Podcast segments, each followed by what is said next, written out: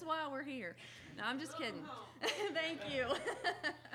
um, it really is good to be here. I really just want to re emphasize and reiterate who Next Generation Ministries is. Uh, we've been we were established back in 2004. The vision changed in 2011 to go into the places where there were tribes and villagers and places where Christ had never been preached before, literally ever. So that is what we are doing. We are working with indigenous pastors. That means people like Albert who are from the territory, who know the culture and the language. There's no way that Katie or I or any of you would be effective in ministry over there, only him and his people. So, Several years ago, um, I think they said back in 2011, Albert had about five people that he was mentoring and discipling. He is now up to 25 people that he is mentoring and discipling. And last year uh, alone, our goal was to plant five churches through Albert, and he has done that. And he's also added four more, so he's actually planted nine in the past 12 months.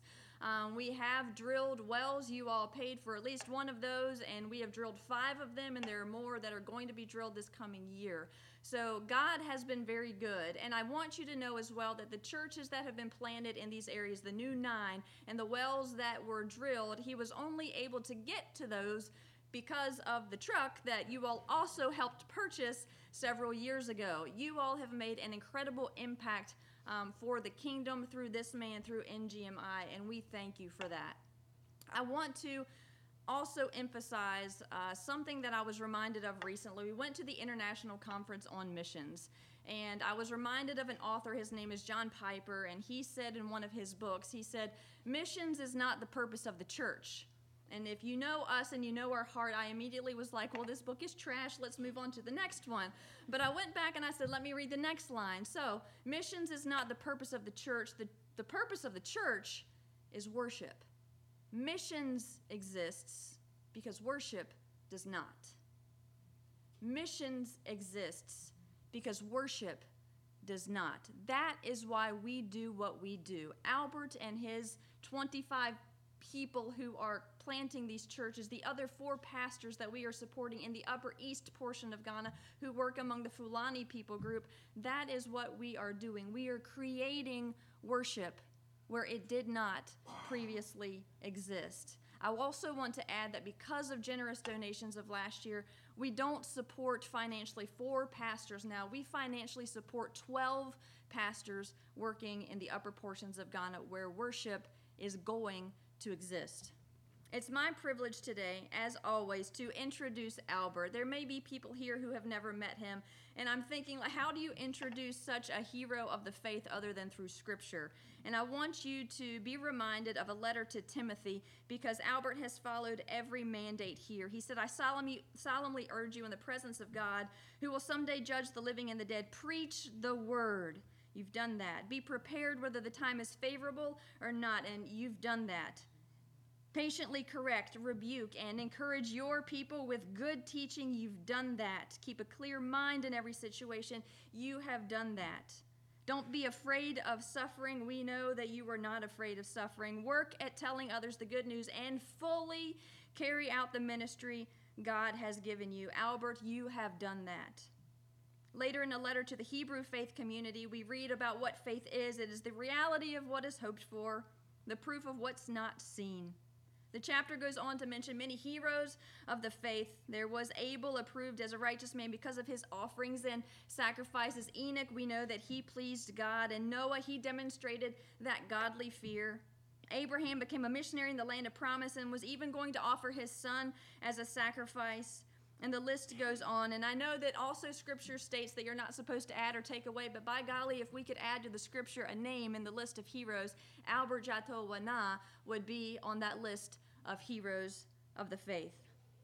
At some point, the next generation is going to say, Albert, our ancestor, he won God's favor and approval because of his faith. Would you show Albert just a very rowdy, warm welcome as he takes the mic and preaches for you?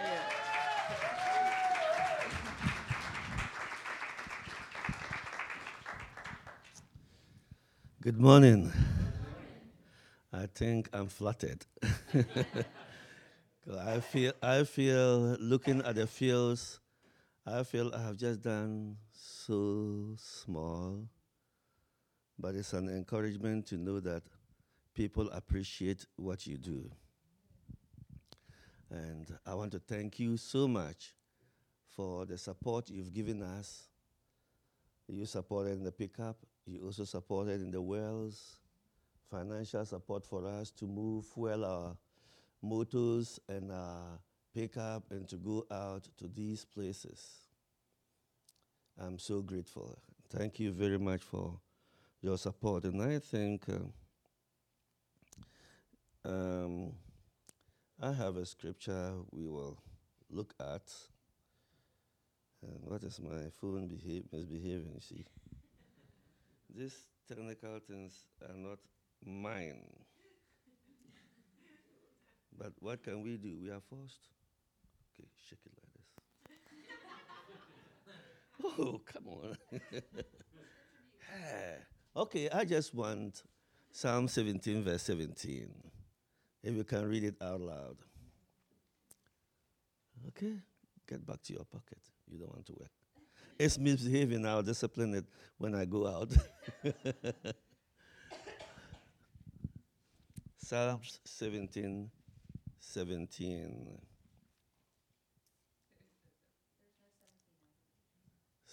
Psalm chapter 17, verse 17. Uh uh-uh. uh. Are you sure? uh, okay, then come out again. Come out, come out again. and do what?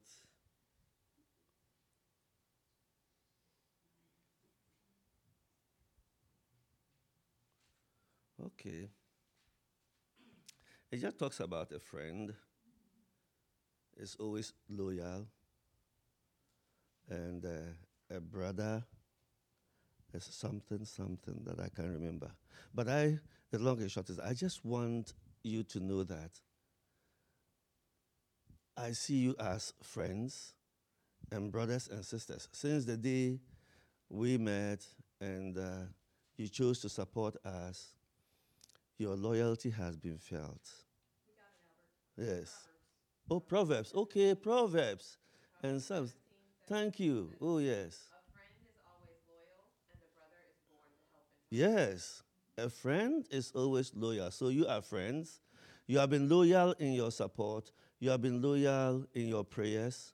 And then you are born in this time to help us in time of need. All that you will hear or you have heard and you will still hear being done in Ghana, in the northern parts of Ghana, is mostly because of what you do here. You are not there, but you are there by your prayers and your support. And I just want to thank you so much. We've used the pickup, gather teams, not the 25. The 25 are working around a wide area. So if we are going to an area, those who are working there and other people, other lay people join us, and we move out with a truck and probably hire another truck. Because I like to let people get their hands on the job. And so we will go and spend some days in the village, pray for people, go out from house to house. Wherever we find a person, if the person is willing, we try to share our faith and also invite them to an outdoor meeting where we present the gospel. And then when people believe, we start. We do it almost towards the weekend, and then we can start on Sunday to have a church. And it's been awesome. Some of the men they preach, and I sit down there and I say, if I were not a Christian, but by this message, I will give my life to Jesus. Well, we've been to a place in our country we called the overseas. It is called overseas because it's not because it is you cross a sea, but it is a neglected place simply because it's very hard to reach. We have rivers that are not bridged, and then you know, a lot of gullies. The roads are not good, and people don't want to go there. I understand. After going there, I understand why churches don't want to go there. But it's exciting to go and be with these people. They want to hear the gospel. We went to a place about three hours away from our city called Baliapong. And I'm so proud of the people. It's mostly Muslims. But when we went there, they accepted us warmly. In fact, the water they drink there when they is from the river, it's like tea, where you put milk and all those things. That is the kind of water they offered us. Yeah, we have to drink it knowing what it is, but you have to drink it to be accepted. They accepted us, we preached, and prayed for them. Over a hundred people showed up the following Sunday to worship with us. We were expecting just a small group of people so that we can begin growing little by little. And most of them were Muslims. Yep. Others are receiving the brunt of it because when you turn from Islam to any other faith, your people are going to fight you. But it's good, and the church is moving on well and growing day by day. Actually, we met the first time in the school, they booted us out there because they felt that now we have come to take their people and we want to use their school. No, find your own place. You know, under a tree is okay. So we make our church under a tree and we are happy. So the people are growing. Within that region, there is another place called Katua. We didn't get that much uh, response. But the chief told me, you know, you people didn't come on time. Uh, and, and then he put it in the account with that Seka, Seka Bantem, which means the rich people have not come on time. And the, the reason is that there was uh, a Roman Catholic presence there, but I think the leader there misbehaved, and so they all went back. And he also ran away from the village. And then the Muslims came and swept the whole place. But we have interesting stories there. I have a lady, uh, in fact, there are about four ladies who would come and they would go back and receive beatings from their husbands. But there was this one exceptional one called Amina. Amina came and then she fell in love with Jesus. The husband beat her, and when we went back there to do another outreach program, she only came, she fetched water for our team so that we can cook and then bath. She went back and was beaten again. The husband said, I don't want you near them. The husband fell sick.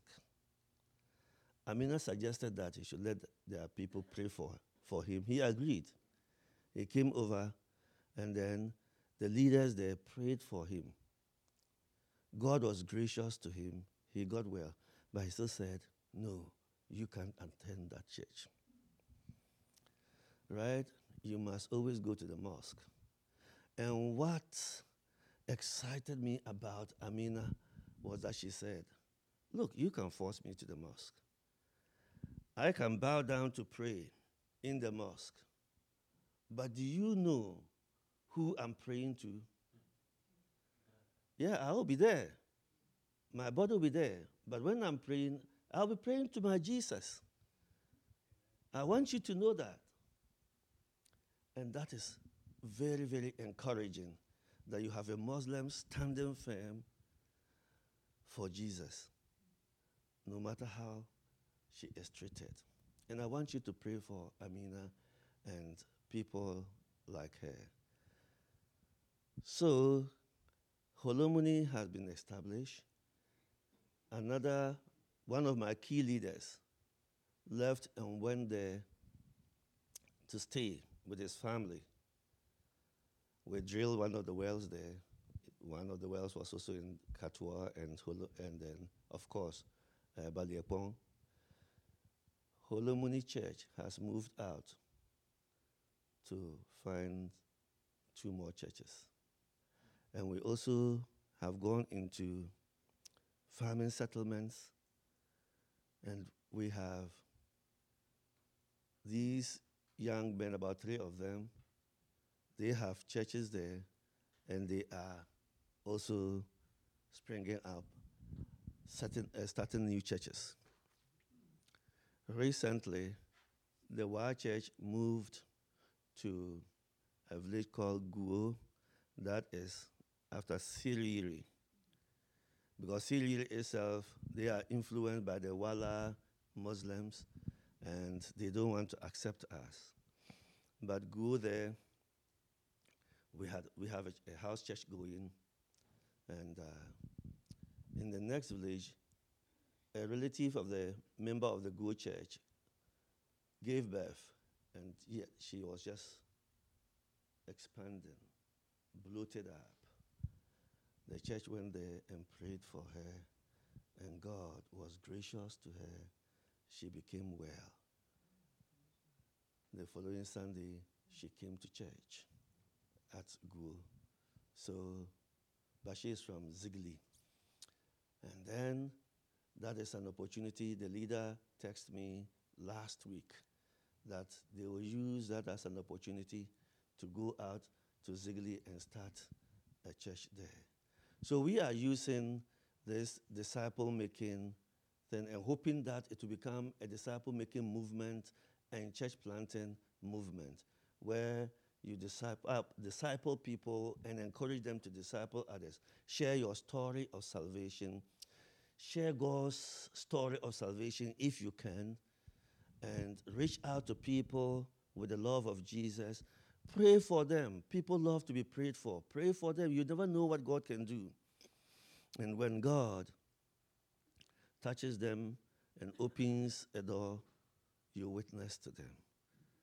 So we are now working with uh, a curriculum called the Timothy Initiative, where you disciple people. is based on the Second Timothy 2 2. And the things you have heard from me among many witnesses, commit the same to faithful men who will be able to teach others also. And of course, based on the Great Commission, that is what God has called each and every one of us to do. We have to go and make disciples. And God is faithful as we trust His word and go out. We see Him work a little here, big here, medium here, and when you combine all, it is great. Now, 95, uh, 97 churches and hopefully, before I get back, we would have started the 98th one. And we are into 43 villages. If we succeed in making this 98th one, we will be in 44 villages. My friends, my brothers, this is what God has been doing with what we all are concerned about. I pray that you will pray with us and God will do much, much, much more. People need Jesus because the time, the clock is ticking. The time is getting closer. And personally, I believe that with all these things we are seeing happening in the world, the time is near. And this is the time for you and I to be passionate about lost souls. Don't worry about what somebody will say or will feel, because that will not matter when we stand before Jesus. That is not going to matter at all. So let's be occupied with what Jesus will be pleased about. Even in America here, your neighbor. The, I, I understand you can't witness to somebody. Is it, is, this, is it true? You can't just go out and talk about Jesus to people. If it is because you feel they may look at you to be mad, did they not call Jesus madman? What about you? If it's because you lose your job, and so what? Is he not able to provide? If it's because somebody may kill you, oh, praise God. He has just opened a door for you into heaven. What is, what is it that we are, you know, what is in the world that we should be so much concerned about it? I think all that we are and all that we have in this world is just for one single purpose to use that, spend it on others to come to Jesus, and allow yourself to be spent. Amen. John the Baptist said, I must decrease and Christ increase. May He fill us all with that belief, with that desire and passion to reach out to our neighbors, our friends, our co workers, even those who hate us. Let's reach out to every one of them. And I know, I know, it's surely when you shall go and meet your Lord, you will be happy. I know one of the hymns, I think the chorus is, Must I go an empty handed? Must I meet my Savior so? Not one soul with which to greet him, must I empty handed go? I have vowed I will not go empty handed. Amen. Let's all vow that we will not meet our Lord empty handed. I pray that each one of us will have a very long, winding tail behind us as we enter the gates and we are meeting our Lord. He opens his arms and we will run into his chest boldly and with confidence because we have done what he has called us to do. God bless you. I will not take much of your time because Steph likes the food. I like the food too. I like the food too, so that is why I'm big. I'm not big for nothing.